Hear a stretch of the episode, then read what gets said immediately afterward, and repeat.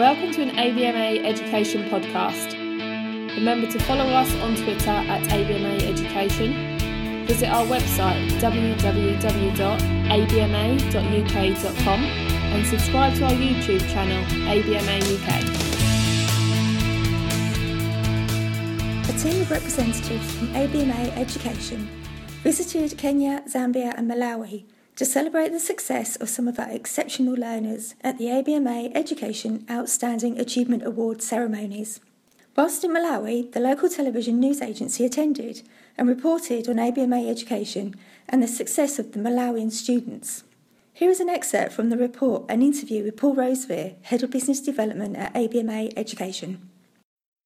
As ABMA, we know that your courses are um, offered uh, here in Malawi, but what exactly has brought you to Malawi this Well, we're, we're here in Malawi to really recognize and celebrate um, some of the top performing uh, learners that we had in, in, in, an examination series. It's something that we do rarely because there is um, very rarely such a res- result as this.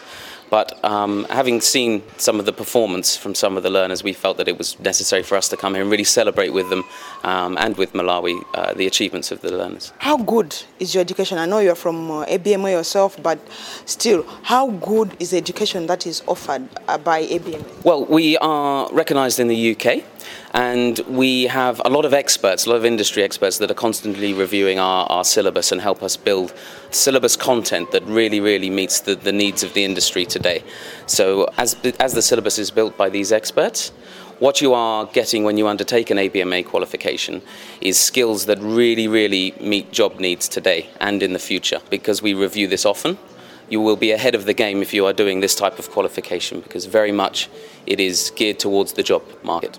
How do they adapt to the various uh, local settings, considering that they're from? Well, um, they are obviously qualifications that are devised with the UK in mind. So they sit at levels four, levels five, and level six.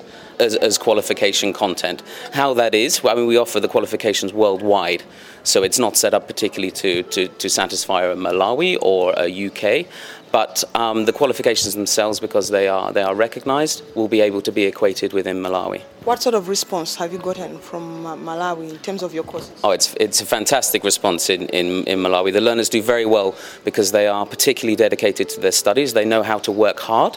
They know that uh, when, when they put the effort in, they can see that at the other end. And there, there are uh, very few regions in which we work where we see that level of commitment.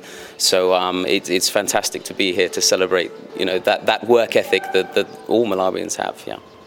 Thank you. We would like to congratulate once again all our learners on passing their examinations, and particularly the learners that won Outstanding Achievement Awards. You can view pictures from the ceremonies on our YouTube channel, ABMA UK.